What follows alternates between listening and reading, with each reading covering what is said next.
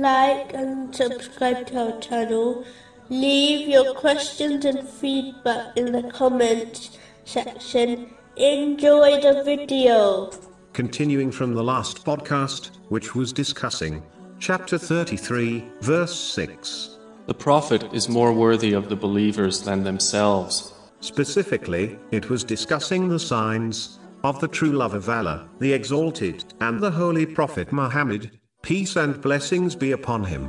The next sign of true love for Allah, the Exalted, and the Holy Prophet, peace and blessings be upon him, is to show great respect when mentioning Allah, the Exalted, or the Holy Prophet, peace and blessings be upon him. When one remembers Allah, the Exalted, it should not be done in heedlessness, meaning, when one remembers Allah, the Exalted, with the tongue, but not with the heart.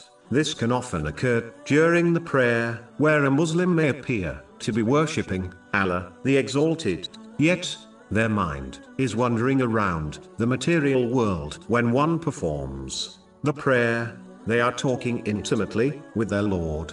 So one should not be heedless during this divine communication. A person dislikes when another person acts heedless during their conversation. So, how could Allah, the Exalted, be pleased with someone who offers their prayer like this? When one remembers Allah, the Exalted, in the correct way, it will strengthen their spiritual connection with Him. This will inspire them towards greater obedience to Him. It is important to note, even though a Muslim should strive to remember Allah, the Exalted, with their heart, as well as their tongue, they should never abandon remembering Allah, the Exalted, if they struggle to include their heart, as remembering Allah, the Exalted, with the tongue only, is far better than not remembering Him at all.